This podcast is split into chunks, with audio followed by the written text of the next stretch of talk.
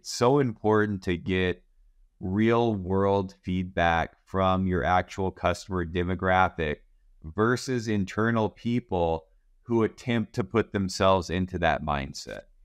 You are your customer. You're not going to find some of the key insights that are only going to be found from going external to the people that you're actually marketing this product towards who are actually going to be buying it and using it.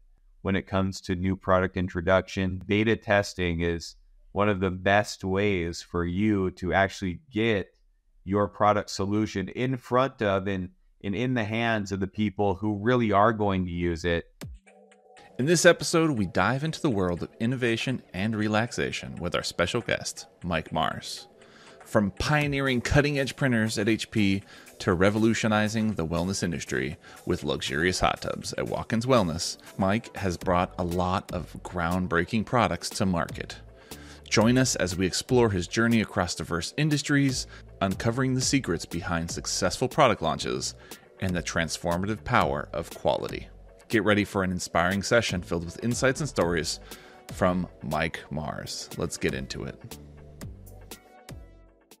Mike, thank you so much for joining us on the Delta Huddle podcast. Kick us off just by talking more about what you do at Watkins um, and what NPI looks like there. Watkins Wellness. So it's a company I've been at for about, I don't know, two two years, a little over two years at this point, and, and we do make spas, hot tubs, which are very relaxing. They're actually amazing products. Now, the new product delivery aspect of new spas and hot tubs isn't necessarily relaxing, right? It's mm. it's just as, as hectic and as stressful as getting out any other kind of new type of product. Basically, what I'm managing from a program management perspective is a, a new product. Um, usually um, in some cases it's brand new a brand new product line in other cases it's uh, the next generation of you know a, a, changing of a model year or redesign of an existing product line.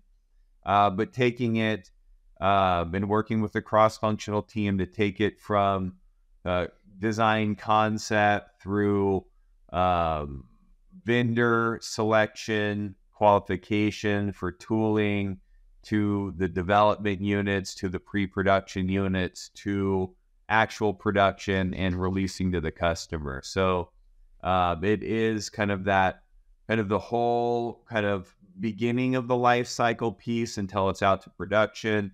Of course, you know, I'm focused on new products, so I'm not there until the grave, right? You know, when we kind of finally put it to bed or um, so I'm not cradle to the grave, but I'm certainly cradle to production mm-hmm. um, and all things involved with that. So, um, very dynamic environment. Um, sitting in the hot tub is relaxing, but new product introductions definitely is not. Yeah, that kind of ends up being the reward after all of this kind of uh, toil to get it to market, right? It's like I can finally That's sit right. back in my hot tub and relax. Um, one thing that you mentioned was uh, kind of these cross-functional kind of environments that you're working in and it sounds like you have a lot of different points that you need to touch on when working through the NPI process. Um, and a lot of our recent episodes, we've touched on that a lot, where you know whether it's someone who's in beta testing or if they're kind of leading a new product design, they need to do a lot in order to communicate with these teams and get everyone on the same page. Um, so one thing I was interested in is, you know, how do you tackle kind of that cross-functional communication, and how do you make it work in a way that's like, okay, we don't have a lot of friction, and we're able to drive the progress of this product forward. Well, that's a it's a very good question, and it's a very kind of nuanced and somewhat complicated answer. I think. I mean, my style is, you know, I like to communicate. I like to bring everyone as appropriate into the conversation. Um, sometimes maybe I over communicate, but I will do that because I want everyone to know what's going on, right? And mm-hmm. I want to um, kind of continue to drive home what the objectives are, stay on top of them. Um, at Watkins, we work in an environment where we have many balls in the air. So, you know, when we're looking at one particular new product introduction of, say, you know, let's say four new spa models within a product line. and we have a team that's working on that. That team is also working on a number of other projects as well. So, you know, from my standpoint, if you don't consistently communicate and frequently communicate, um, they can lose focus off of that particular initiative and focus maybe on this one, right? Um, so, you know, I think frequent communication uh, is is very much needed.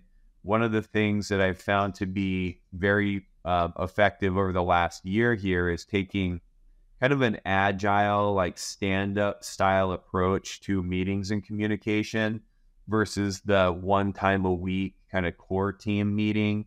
We do a hybrid of those right now. Um, what we like to do is have, you know, kind of a daily stand up type meeting for the folks that are actually doing the work, which you would see in like an agile scrum type environment.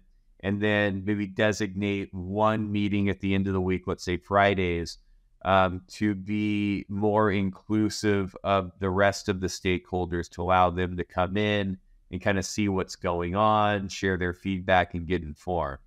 So, you know, that's the way we've been handling it at Watkins. I found it to be effective.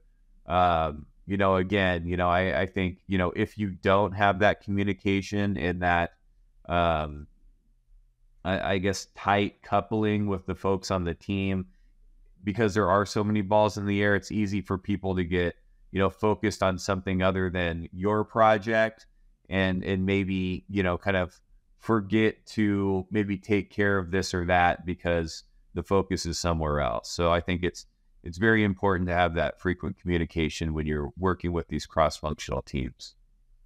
So are you guys mostly uh, in office or are you hybrid or how's, how's we're, that?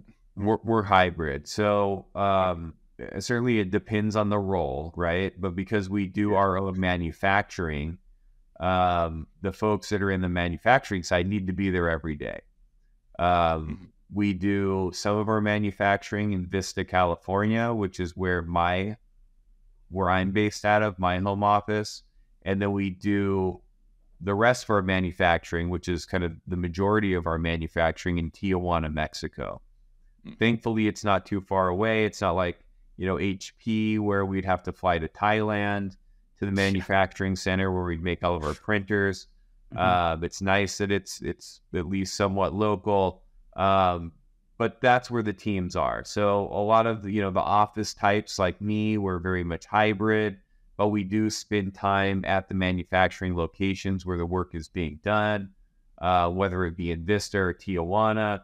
Earlier this year, I was spending a lot of time in Tijuana, one to two days a week, um, just down there with the team, ensuring that um, things are moving, things are happening, the projects that are prioritized are getting focused, focused on. Um, now we're we're getting towards the tail end of, of the year, and I'm more focused in Vista, so I'm going to be spending more time in Vista.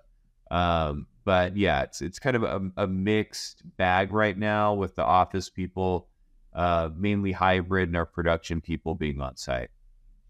Cool. cool. And when so I love the stand up idea. That's like a, a normal thing, I guess, in, in Agile. What we're not what always standing, of... but we still call it a stand. Yeah. we've we've had a few at, at Centercode where we really like we go stand in a circle and we'd all go talk amongst the thing, and then we'd move back to our desks. Uh, but that was when we're in the office. So what what kind of other communication? So those meetings happen. Is there communication going out before that? Is there communication going out after that? And then what are you kind of delivering in that that end of week to your stakeholders based on all of those conversations that you you just had in your stand up yeah so i mean we're a, a, a, microsoft shop here so we use the microsoft suite of tools. Mm-hmm. so you know we of course use teams to instant message. So there's a lot of that going on outside of the stand-ups or these core team meetings constantly communicating over teams. Uh, we'll also use teams to link you know, we create a channel in Teams for the specific project.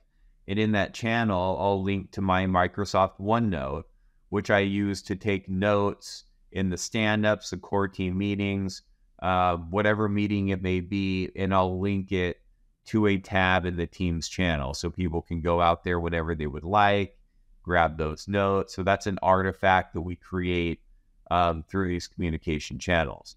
Now, what we're talking about here is kind of the day to day. How do we keep things moving? How do we track progress? How do we communicate out? Um, now, from a kind of a wider communication to the stakeholders, what we have um, here is a stage gate process that we use to step new products through kind of, you know, from the early stage to production. There's five stages.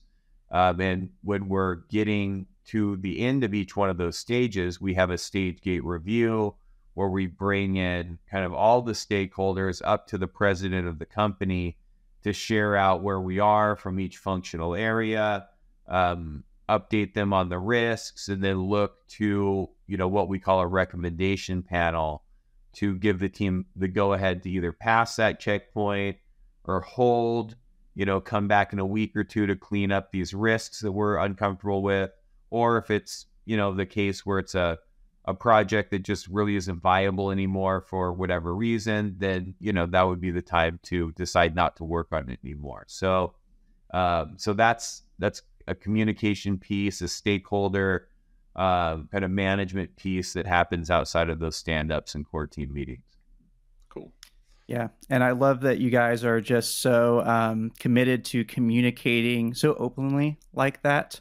Um, it sounds like you know you're very well vertically integrated, right? You guys are handling production and all this stuff, and the amount of communication your teams are having, no pun intended, uh, seems really, really conducive to getting the product across store. And admittedly, as a former Microsoft employee, hearing all that stuff about Teams in OneNote is like music to my ears. So that was perfect right there. Um, one thing I wanted to ask is you did mention this sort of stage gate process. You have these five stages and whatnot are you integrating feedback from teams at every single stage in this process or is there a point where you say okay now is the right time to start collecting feedback and getting a little bit more insights from the teams around us so you know i think what you're asking is how do we populate kind of the high level status going into these stage gate reviews right mm-hmm. well yeah. i mean we're, we're really managing the schedule um, the detailed project schedule, which right now we're using Smartsheet to manage that. So we're hmm. not using a Microsoft tool for that one, but um, we do manage the detailed project plan through Smartsheet. And you know we're we're always looking at at least on a weekly basis where we are in kind of checking off all the boxes needed for that particular stage. Now, as we're getting to the end of that stage, you know, we'll bring up our PowerPoint template with um, the skate stage gate deliverables, and each one of the functional teams will own a slide in each one of those stage gates.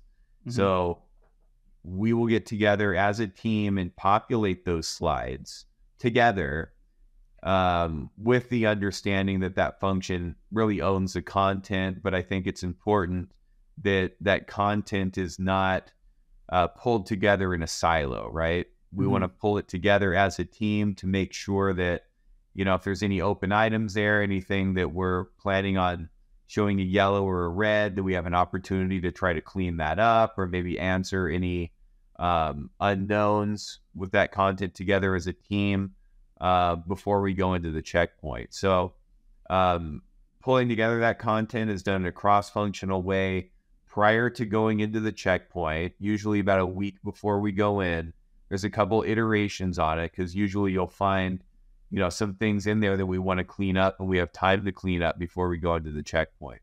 Mm-hmm. uh, so that's really how we manage it. Uh, just to make sure that everyone's aligned. We're not going to be surprised our our team you know the working team of any of the content that's going to be shown.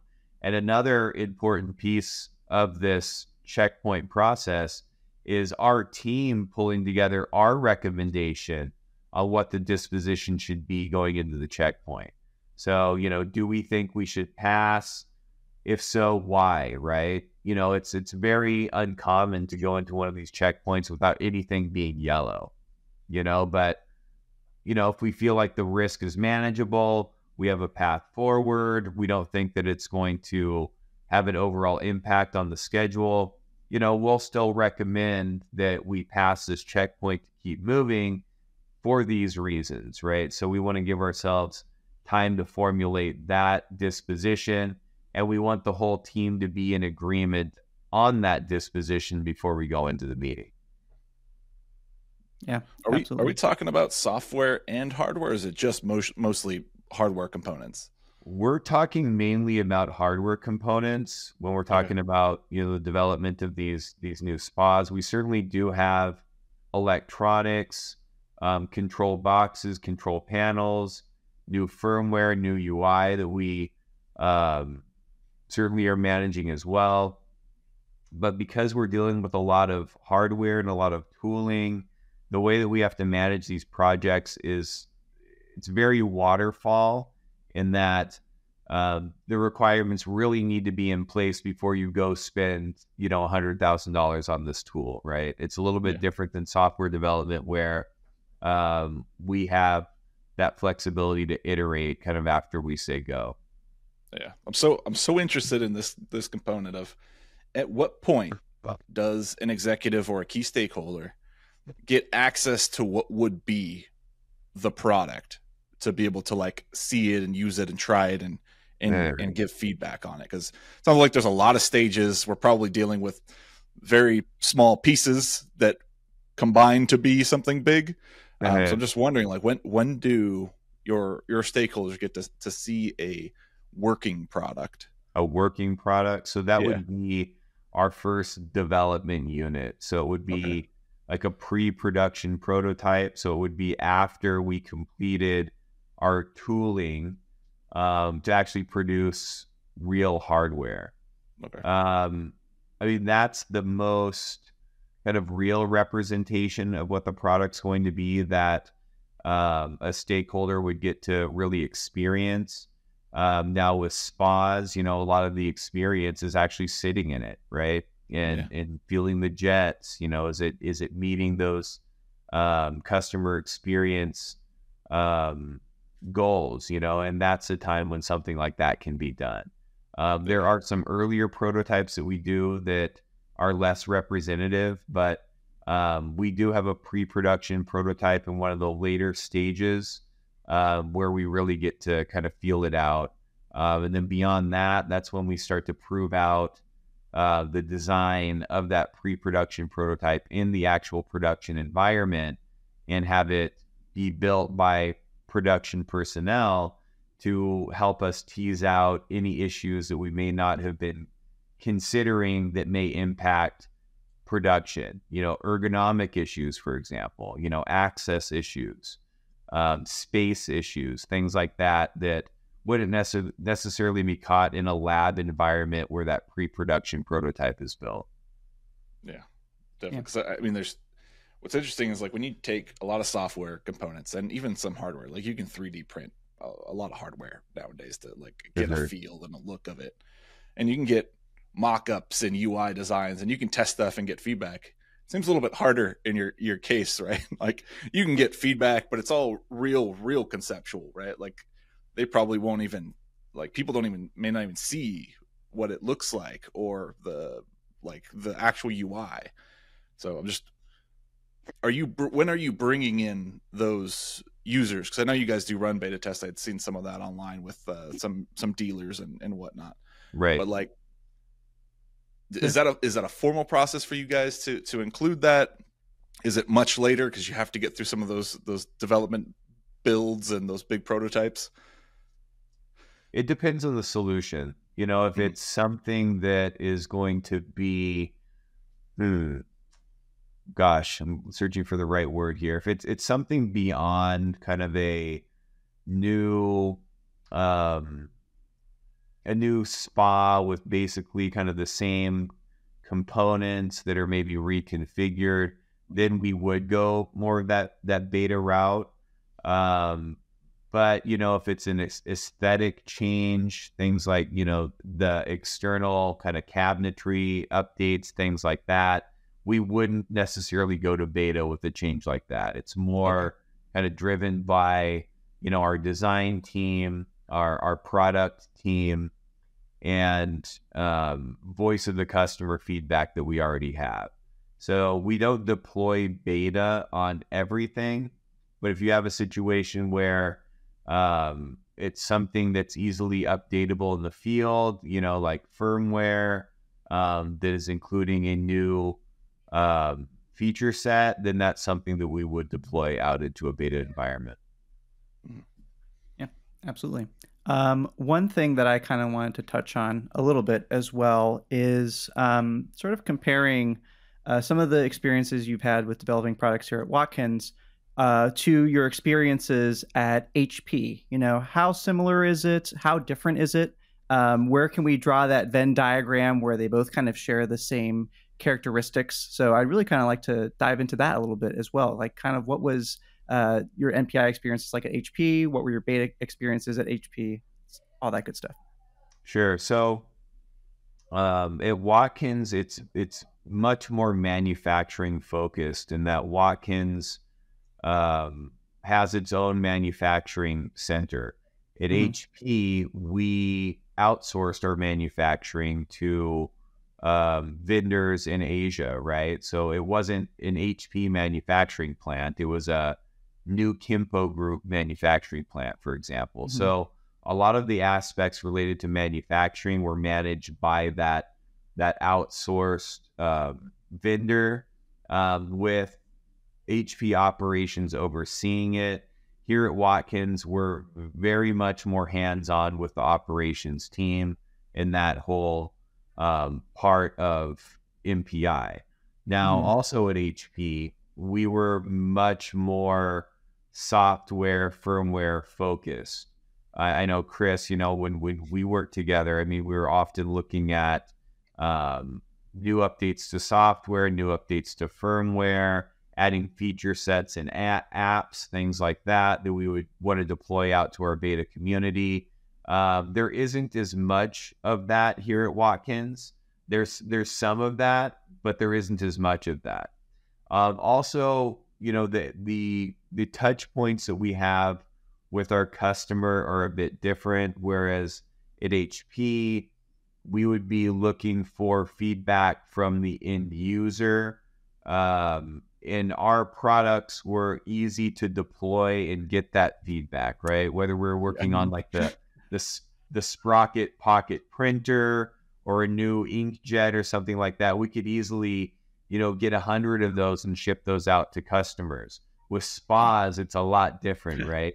Um, yeah. We can't exactly go, you know, find people that fit a, a specific demographic and then ship them out a spa for them to try. It's just not really feasible. So, mm-hmm. and also our main customers, at least in our specialty um, retail side of the business, are our dealers. So mm-hmm. when we think about our customers in that context, it's really our dealers. Um, so that's who we would typically engage with when it comes to things beta. Um, they already have spas. They have many of them. And oftentimes we can tap into something that they already have on the floor to provide them, you know, a new update to, you know, something software focused for them to experience and provide feedback on. So um, it certainly is a very different dynamic, Watkins versus HP, in terms of um, just how you would go about deploying a beta, who you'd be looking from feedback from, uh, and then just like kind of the flexibility that you have in um, finding participants, pulling in participants, and things like that. It's definitely interesting. Like, so Luke was just on a podcast. It was an IoT podcast, and he was talking about Bose. So Bose releases headphones. We'll just talk about headphones in a sense. Um, and the idea is that they had to shift their mindset away from I'm going to ship this one product and I'm going to start working on the next product because they needed to start treating a lot of their products like services. And I, I know HP was definitely in in that that vein, right? Like I need right. to get an update, I need software. This thing needs to be more compatible with the stuff that comes out next year and the year after. And it's it's just interesting thinking of that that dynamic here of this this market is still in that state of it's not necessarily a service. It's going to be a release and we're going to start working on the next one and integrating that feedback to the next version of the product. Hmm. So yeah. No, that's that's a very good point, and that's a, an angle I wasn't necessarily thinking of, but um, you're absolutely correct. I mean, there's less um, compa- compatibility with systems concern yeah. with the Watkins product line than there was with the HP product line. We, I mean, we do have some apps, and we want to make sure that they're compatible with all the popular OSs and versions of the OSs and things like that. But it's a very limited or more limited space than what we had at HP, where you know you are focused on mobile apps, um, but you're also focused on um, desktop software. You're also focused on network connectivity, um, wireless protocols, things like that. So it was a it was a much uh, bigger space that we had to kind of, I guess, oversee our compatibility with and make sure that we can function, um, you know, well within um, all of the the different elements we're going to be interacting with. Yeah, it was definitely cool when I when I first met you. You were working on the the new products at HP, right? It wasn't just the basic printer that that was being produced by HP. So I, I saw you working on a lot of the new innovative aspects of HP, and that was always a, a draw to me. HP is a very old company, and like That's this good. is they had these printers for a, a while, and seeing right. your take and the innovation and and integrating feedback at all the stages was is it was eye opening to me to see uh, your interest in it and, and pushing for that those initiatives. So well, I think yeah, it was. It's very interesting to see what HP had done then, and I would assume continues to do now. I mean, they have this uh, inkjet technology that kind of took the world by storm. You know, it, it got color printers in everyone's homes, uh, and you were kind of HP was living off of that for decades, right? But then at some point, it's like, okay you know, if there isn't this other transformative new innovation that we have to come up with, you know, the new inkjet, what can we do to build on top of the existing inkjet to add more value? And that's what HP was doing with the various services and things that they were stacking on top of that solution. Things like instant ink, right? You know, the ink mm-hmm. subscription model, which I think is a great service, by the way. Yeah. Um, so you know, I'm I, I think running out of ink. yeah, I mean, who wants to go to the store and buy new ink, right? Like right yeah. now, I mean, through an instant ink or subscription, you know, it's like two dollars a month, and you, you you get fifty pages per month, and you're never gonna run out of ink. Um, now, it's it, it at some point would Watkins want to um, do something like that? You know, we'll see. Um, but you know, to your your earlier point, Chris, on what we would focus on at HP, it's, it's those things that are new, unique, or different mm. of the HP solution. It wouldn't just be taking this printer and giving it to people and asking them, you know, about the print quality, because that aspect of the product wasn't new, unique, or different. It was already a proven technology, and we were very comfortable with how it worked, the quality that it produced, and at Watkins, we would follow that same mindset in terms of what we're going to deploy for a beta. If it's not new, unique, or different, then why, right? It, doesn't yeah. necessarily need that type of insight and feedback. But when we do have solutions like that, we will deploy them in a beta environment to get those insights to help us iterate and make sure that we're really hitting that customer experience target. Yeah. One thing that also stood mm. out to me is you talked about the connection with uh, we'll call, like vendors, for example. Um, I know working with like uh, Honeywell or Resideo, uh, they would have aspects of we needed to include contractors, people that would be installing these devices in people's homes. Now you can go buy a Honeywell product and install yourself, but they were they were talking about the specific aspect of getting the vendors involved as contractors in the state and collecting feedback from from them because they're the ones that had to deal with it. They're the ones that actually had to sell it. They had to, they had to promote it on their side. Um, they had to interact with it. They had to maintenance it. They had to do all of all of that fun stuff. Are are you guys? You, you mentioned it. Are you guys including the the vendors in, in that that level of detail or uh, voice of the the voice of the vendor, if you would? So I think you know when you when you mention that the the connection I would make there are the dealers, right? Because they would be kind of the vendor that's going to be selling and servicing the product. Yeah. Um, you know, when when a customer buys a Watkins spa from one of our dealers, when they need support for that spa, they go to the dealer for support. The dealer is going to go out, service it. If they have an issue with the service of that spa, then they will let Watkins know. So mm-hmm. We do a very good job capturing voice of that customer, our dealer customer, as it relates to serviceability. We also do a great job um, understanding what our service problems are. And through the product development uh, process, through the stages, we do look at things like service to make sure that the spas are serviceable. Uh, we do look at quality issues that we uh, know um, exist or could potentially exist to make sure that those don't make it into the final design. So I think, Chris, to answer your question, it's yes, we do um, pull in that feedback.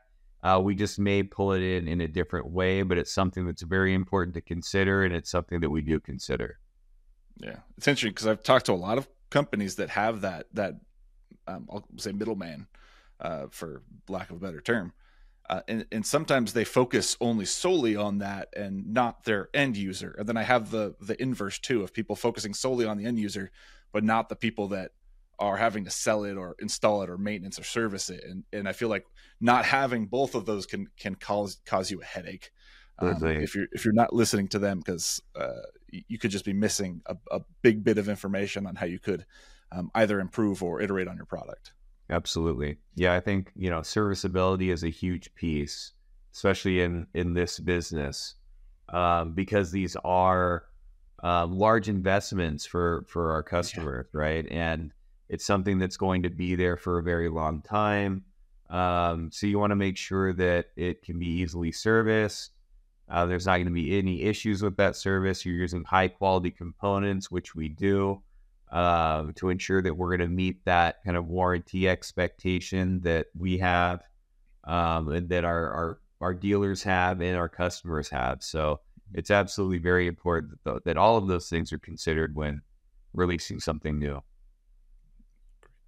Yeah. Um, one comment that you made earlier that I found was really interesting. I want to dig a little bit deeper into um, more on the HP side of things.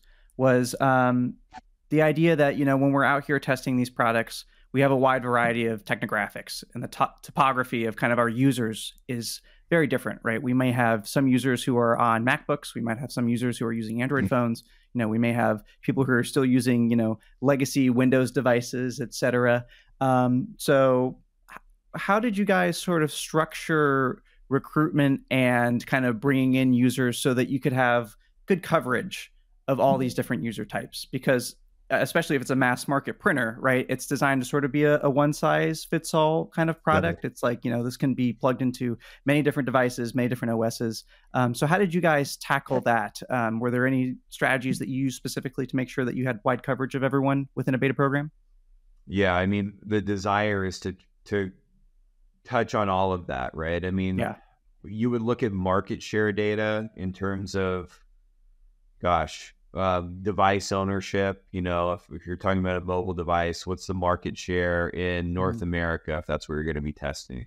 You know, it's huge iPhones, right? So you'd want to go majority iPhone versus Android. If you're doing something like desktop software, um, web based software, maybe it's on the cloud, you want to make sure that you're capturing um, the right web browsers based on market share. And we would mm-hmm. look all of that up, right? You know, Chrome is kind of by far the big one. So you'd want to make mm-hmm. sure that you're hitting a lot of Chrome, but you also want to make sure that you're hitting a lot of Safari. Um, I know, I don't know who's still using, you know, Microsoft Edge or anything anymore, but there's some people. That would be me. Yeah, that's me. you guys using it? I don't know. I never use it. Is it good now? Just me. Sure. It's just me. Um, yeah, but you know, you want to make sure that you're you're hitting all of those bases. I mean, if there's yeah you know, 10% above market share for any of those, you're going to make sure that it's accounted for um, somewhere, right? Now, at HP, we would also have a lab environment where we'd mm-hmm. be taking all of those things into consideration as well, where we'd be testing with you know, anything with kind of 5% above market share and even in some cases below that, just as a sanity check to make sure there aren't any huge compatibility issues that you can catch anywhere. Um, you certainly wouldn't want to wait for a beta test to catch, you know, something like, oh, it just doesn't work at all with Firefox, right? That's yeah. something that you can find out internally. Um, but we would look at market share data. Um, gosh, what else? Um, we'd also work with our marketing team to look at the, the various personas that we were mm-hmm. kind of targeting this particular product offering for uh, age groups, um, income brackets, number of kids, the things that they print, uh, and then attempt to go find those people as well. I mm-hmm. remember mm-hmm. one of the the tougher recruits that we did, and we were working with Centercode on this one is we um, were working on the Sprocket pocket printer, which was very much geared towards teens. Mm-hmm. And um, for legal reasons, you can't just go out and recruit teens, right? You yeah. have to get adults. And yeah. but you really don't want the feedback from the adult. You want the feedback from the kids. So uh, we had to work with Centercode, and and we got through it. It was it was pretty challenging, though, quite frankly, to um, find people with kids who were willing to provide us feedback from their kid. You know, the the adult was basically being the middle person, providing us with the insights that we needed from the target demographic. And that came from, you know, us knowing from our marketing organization who this product is really being geared for, uh, designed for, and then you know working with you know professionals like you guys to go out and find the right people to help us gain those valuable you know field insights. Yeah absolutely. And then you also mentioned that you also had at hp the lab environment right? So you have kind of the control and then you have the real world. Were there any ever any situations where you got one result in the lab and then you would launch a beta test and then suddenly find out that it's like oh that's actually kind of they don't correlate like it doesn't match did that ever happen or was it more like one to one like what we see in the lab and what we see in the beta test kind of track pretty well with each other it's a good question so i think you know from a customer experience standpoint there would be cases where we maybe thought something was good in the lab or even bad in the lab that didn't necessarily turn out that way in the field.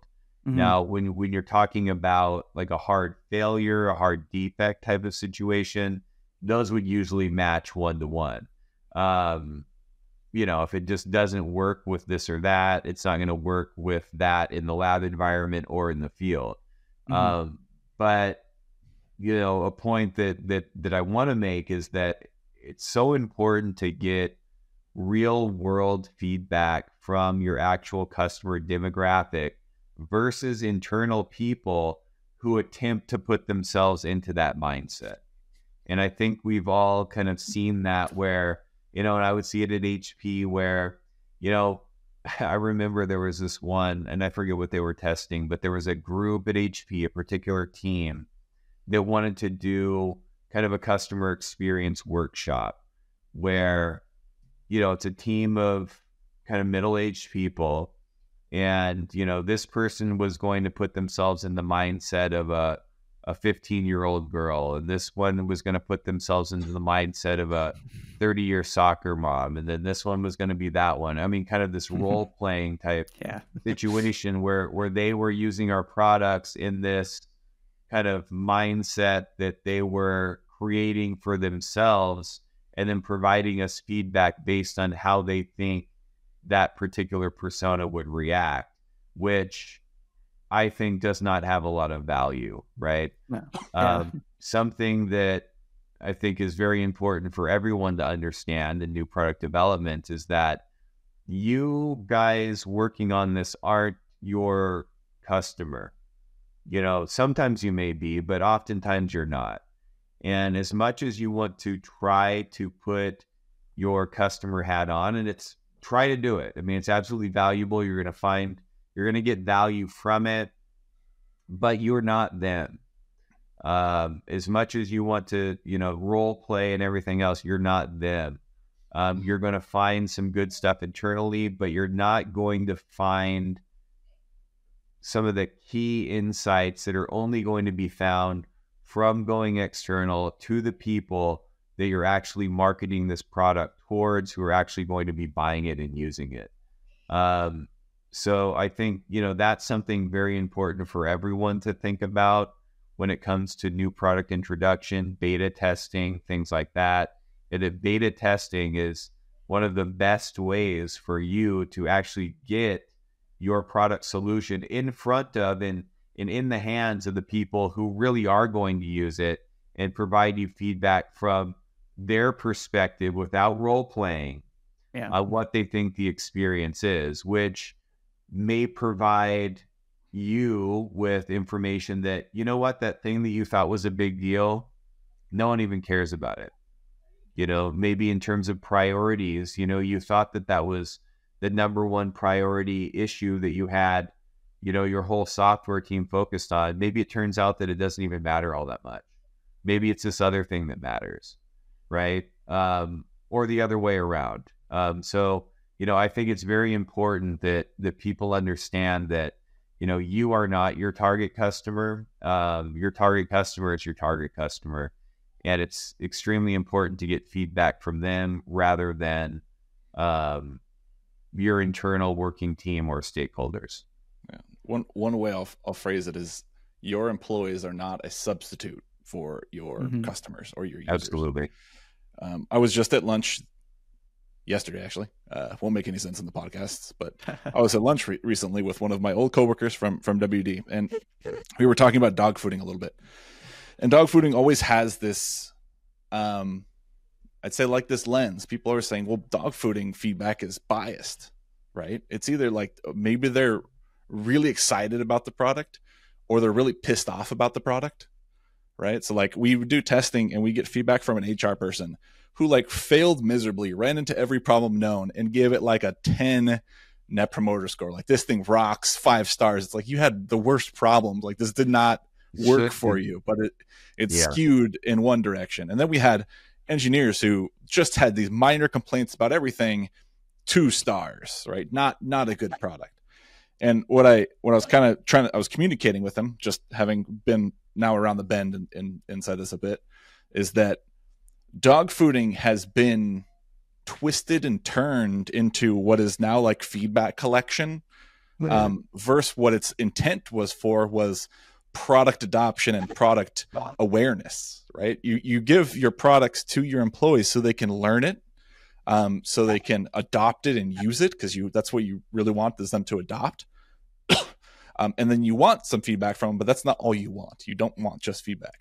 And you can't substitute that for what would be beta testing because you still need that end user feedback. So I, I right and agree on your point. and trying to implement some kind of product review rating score based on the dog yeah. experience exercise that would actually inform design decisions that are going to be made. Right? It's more. Yeah. Guys, this is what we're working on. This is what we're delivering. Use it yeah. You know, if there's some glaring, you know, huge issue, you know, is like, you know, thinking of it from like a scrum standpoint that, you know, the product owner should know about if we're really missing the mark here.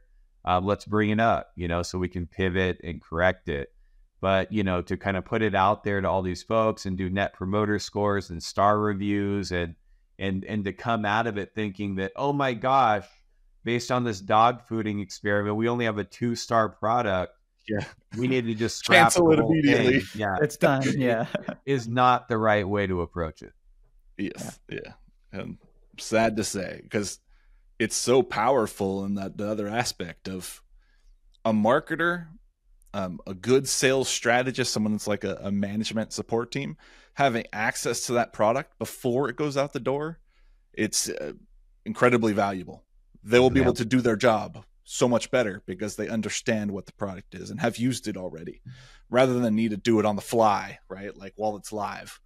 Um, absolutely. yeah so. Yeah. Uh, one thing I'd like to tie that into is um, I think dog fooding is very good for transparency within an organization, though, because you can get some of those differing voices that maybe wouldn't always use the product, and you can get some kind of interesting ideas. Like maybe someone from marketing does have a really good idea for a feature that you could integrate, and you know that's not going to factor into like an NPS score, but you could say, oh, you know, that's kind of an interesting thing that we could take maybe the next generation of the product or try to integrate it now before it gets to release. Um, so this is kind of a question for both of you guys. You know, how does dog fooding really kind of help that transparency, and how can it help break down some of those silos in interesting ways? And I'll start with you, Mike. Yeah, I mean, I I think you you made a good point right there. Just letting people experience it, um, get hands on with it, because it really helps you understand what you're going to be delivering to the customer. I mean, kind of without that, it's a bit of a black hole, you mm-hmm. know, and it doesn't matter what position you're in in the company, whether you're the president or the the product manager. I mean, you, you kind of want to know what you're um, going to be delivering, and there's no real way to do that without getting into some dog fooding. Um, so I think it's very important. And I like the example that you brought up, you know, with a marketing person trying it out and discovering, you know, it would really be great if we could do this. Um, if I could go from here to here, because that's a feature I would like to access. Now, it doesn't mean that it's necessarily that that needs to be part of the the now MVP that needs to be there for launch, but it's certainly something that can be developed and put in the backlog to be prioritized for a future sprint uh, to pull into the product set as you guys continue to iterate and update. So yeah, I think it's it's hugely beneficial to dog food uh, to dog food the solution um, versus just looking at something like wireframes of a UI and attempting to understand how that's going to interact um, with you as a customer when you actually pick it up and use it because it's just not the same experience. You're not really going to get a true understanding of what you're delivering doing it that way. So, for those reasons, I think it's hugely important to let people get hands on with what they're going to be delivering to the customer. Yeah, they have a they have a different context. Like I, I just I wrote this in uh, a subreddit the other day. It was on product management, um, and the complaint was like, when do you include legal in product development? Because they're going to have to see something. A lot of products have whether that's information or access or risks or all this stuff. And what one thing that stood out to me in that was that like we've we've had legal at, at when I was working at WD, we'd have legal in our beta tests. They were they were actually great testers because they had a, a, specific context that they were looking for as they were uh, going through the product. Now their feedback, again, if the, the, the moment they say I think the user will do this or complain about this, it's like oh there's they're putting a, a, a biased lens on. But when they're going back and saying, "Oh, we have to go do this stuff," like these these things need to be in order before we go out right? Or if I'm talking to a, a sales leader that's in a specific region, say they're APAC, or say they're in in Europe, and they can add context of like, oh, you know, my region doesn't, we don't use this or don't have access to this thing, and it might be context that that team that was developing just may not have thought of, right? Because we are humans and we miss things, so having access to more smart people is a is usually a, a good thing as long as you channel it in the right direction and give them good transparent instructions about what you expect for them and what you what you'd like for them to do. So yeah, yeah. So if you have a product offering that has legal implications, you know, that could potentially, um, you know, make you have to pull a feature, add a feature, something like that. I would recommend you get them involved sooner rather than later to make sure that you identify those things before you get way too far down the road. Uh, I'm curious, Chris, what were the kind of things at WD that legal would be looking at in beta? A lot of it is the the dated storage, data wiping, formatting, clearing off stuff, um, even making some recommendations with like uh, just personalization that would come through. It's it's stuff that we would need to have included in various aspects. Same thing with like privacy policies. Where's your data being used and stored? So like understanding what systems is going to, like a product manager may not know that, oh yeah, I gotta have this all of this stuff outlined in my privacy policy of where the data is going to, because it's gotta go to this new engine that's on a different uh a different server and to this next thing. So like there's there's those are ones that I've I saw, uh, especially like uh, end user license agreements and where those were placed and whether or not you have it checked first versus they they checked or they opt out. Like those are all things that they would bring to consideration especially because laws change pretty dang frequently especially the tech space yeah the privacy space yeah for sure. Yeah. Yeah absolutely. Um yeah um those are some great insights. You guys are leaving me speechless here so.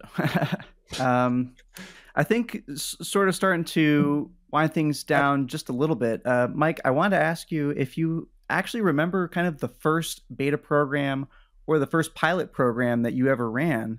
Um, and what are some big lessons that you took away from that? You know, what what what are the things that you really learned that helped shape kind of the trajectory of your career uh, since then? What a great question! I got to really tap into the memory banks to go go back to the first one, so I can. Boy, so you know, I'm going to think about pre Centercode and then maybe mm-hmm. post Centercode. So, yeah, pre Centercode, um, they were more unstructured, I would say, in terms of the the insights that were delivered and the clarity at which the insights were delivered. Um, mm-hmm. We were working with a vendor um, that would help us find folks. Um, I don't think that they were were all that great at it.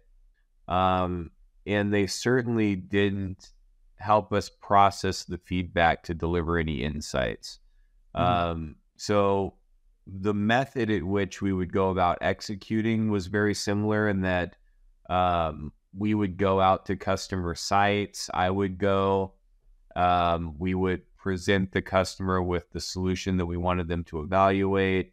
We would be there to record them setting up the product, if they ran into any pain points, um, kind of capturing that feedback without leading, right? And um, kind of letting them figure it out. You know, you do your, you know, 10 plus participants, you have your notes from those sessions, you bring them back, and then you basically process the data and then come up with a presentation to share out. Um, that's the way we did it pre Centercode. Now, post Centercode, it was it was great, and I was glad that we found you guys, and that um, I think you guys did a much better job helping us find the right participants. And then you guys just do, do an excellent job through your BetaBound software in capturing the insights and then pulling together those in a in a format that's easily digestible by anyone, right? So um, once we got involved with you guys, we kind of got rid of that other vendor once we found you guys and started to work with you guys um, just exclusively. Um, it was just a major change for our program. Um, not only would we get those insights from our customer visits, which I know is a little bit of a different approach from at least what you guys were doing at that time, but we would have those participants in the BetaBound system using those tools to provide the feedback at which the, the, the platform would aggregate and then pull into these reports. So something that we didn't have to do. Um, asking the great questions, you know, like NPS. And I think we did, didn't we do different types of NPS? I can't recall if there was just one NPS or there may have been um, some different variants of NPS. I can't remember exactly, uh, but there that was, was a great a couple variants. Yeah, I think there was a couple of variants. That was a great addition. Um, and then we got more comfortable doing the kind of just deploying it without the customer visits and having more of a longer term um, test cycle, which would involve us deploying um, firmware updates to those customers, asking them to um, maybe retry something that wasn't working before to provide feedback as to whether or not it was actually solving the problem that they had highlighted to us. Um, it just having that platform to interact with those uh, those testers was great. Um, it was it was way above and beyond what we had been doing before, and I know we eventually did get our own BetaBound license and our own community versus kind of having you guys manage the testing for us, which I I, I hope HP continues to do today. Uh, but yeah, I mean, it, it was kind of, I think it was working what we started with, um, but not as well, right? I think once I got introduced to you guys, I, I saw a better way of doing things. And you guys provided that through, you know, your expertise in recruiting and your software tools. And once we got on board with um, Code and what was happening with you guys, I think we were in a much better place. Yeah, always puts a smile on my face when someone says that at our company there was the pre Centercode era and then there was like the post Centercode era. There definitely was. Yeah, the post Centercode era always seems to be much more sunshine and rainbows than everything that came before. So well, there yes, there there's that, but I also want to to to just say, yeah. being part of the Centercode kind of family, if you will, also opens up lots of avenues for insights and collaboration with other people in the Centercode family. Yeah. You know, you guys host great events, networking events, um, your annual conferences that you would have where people would come in from various industries and present uh, their experiences with beta tests, um, what they were working on with you guys, having the Centercode folks come out and share the new features that were coming. And it was just a great collaborative experience. I, I remember there was someone who was working on like um, a software platform to write movie scripts who was sharing yeah. their insights. Um, gosh, um, I mean, just so many just different industries. People from T-Mobile kind of working with you guys to, you know, test out whatever solutions they were deploying. But it was just a very diverse set of companies and people working within these companies you had the opportunity to interact with and learn from, which I think, you know, benefits everybody who's part of that uh, versus kind of trying to build something on your own, um, trying to reinvent the wheel that does not need to be reinvented. And then, you know, getting not as, as effective of, of results or outcomes and then not having those collaborative kind of networking opportunities. So, you know, I've always been a, a big proponent of Centercode and you guys and what you do. And, um, you know, I'd always, I would encourage anyone who's working in beta or thinking about working in beta to engage with Centercode and, and work with you guys to, you know, kind of figure out the right path for them and their business. Yeah absolutely, ringing endorsement there. I don't think I could have could have said it better myself. And I think that's been one of the advantages of the podcast is that kind of in the more remote era, we are able to bring in a lot of really kind of diverse voices and different industries and stuff like that. Like uh, Pete, who you mentioned, he was a podcast guest not too long ago, and he had some right. amazing kind of insights to share. And that was still sort of in the midst of the uh, the writer's strike and everything. Oh, so wow. uh, it was yeah. really cool hearing him talk about that and kind of share. That's uh, well, a little bit of what he was going through, but also like how do we integrate all this stuff and who are all the different people that we work with? Because in his environment, he's not just working with screenwriters; he's also working on the payroll side of things. So he was also talking yeah. about look, we need to work with the people who are in lighting, you know, who are in post production, who are in hair and makeup, etc. So I think that's been one of the really cool things we've been able to do with the podcast is kind of have the same vibe of like, you know, well, we can't always do a, a an on-site big conference, but we can bring in so many different people and you know really share that um, that knowledge uh, across a, a really wide network. And so um, we're tackling that. And I think Chris, you still have some ideas for some other in-person events that we want to do in the future, right? We're trying to kick that back up again, yeah. They're back, yeah. We're, They're back. We're, we're, trying to do at least quarterly, trying to get maybe to a monthly cadence, at least trying an event, whether hosting, going to it, or sponsoring one. Just yeah, trying to get everyone connected again because uh, the pandemic definitely uh, spread everybody out and uh, yeah. kind of cut off some some a little bit of lines. yeah. So, um, last question I want to ask for you, Mike. Um, just what's some advice that you'd give to kind of your younger self? You know, whether it has to do with beta or NPI or just you know in general, what would you tell you you know at the start of all this? Gosh, it's a great question. I think have an open mind um, and you don't know what you don't know, right? Is is you know go out and seek um, feedback, seek answers. Um, don't go at it alone. And, and when I say alone, I, I, mean just from an individual standpoint, you know, of course, but also from a, a team standpoint. Don't have your team go at it alone.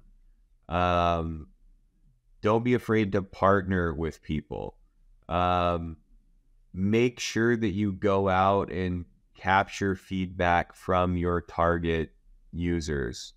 Um, it's just it's so very important to do that. I know that you know, as I mentioned before, you know, you'll have these internal teams who want to role play and things like that, and you will get some valuable feedback that way. But again, your internal folks are not your target customer. You need to make sure that you go out and seek that feedback from the right people, whether you do it with a company like Centercode or not. You need to go out there and, and try to discover the things that you and your internal team have not thought of yet.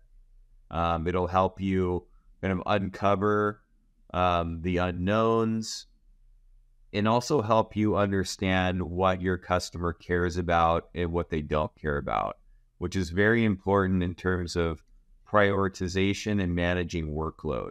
Not everything can be the highest priority item.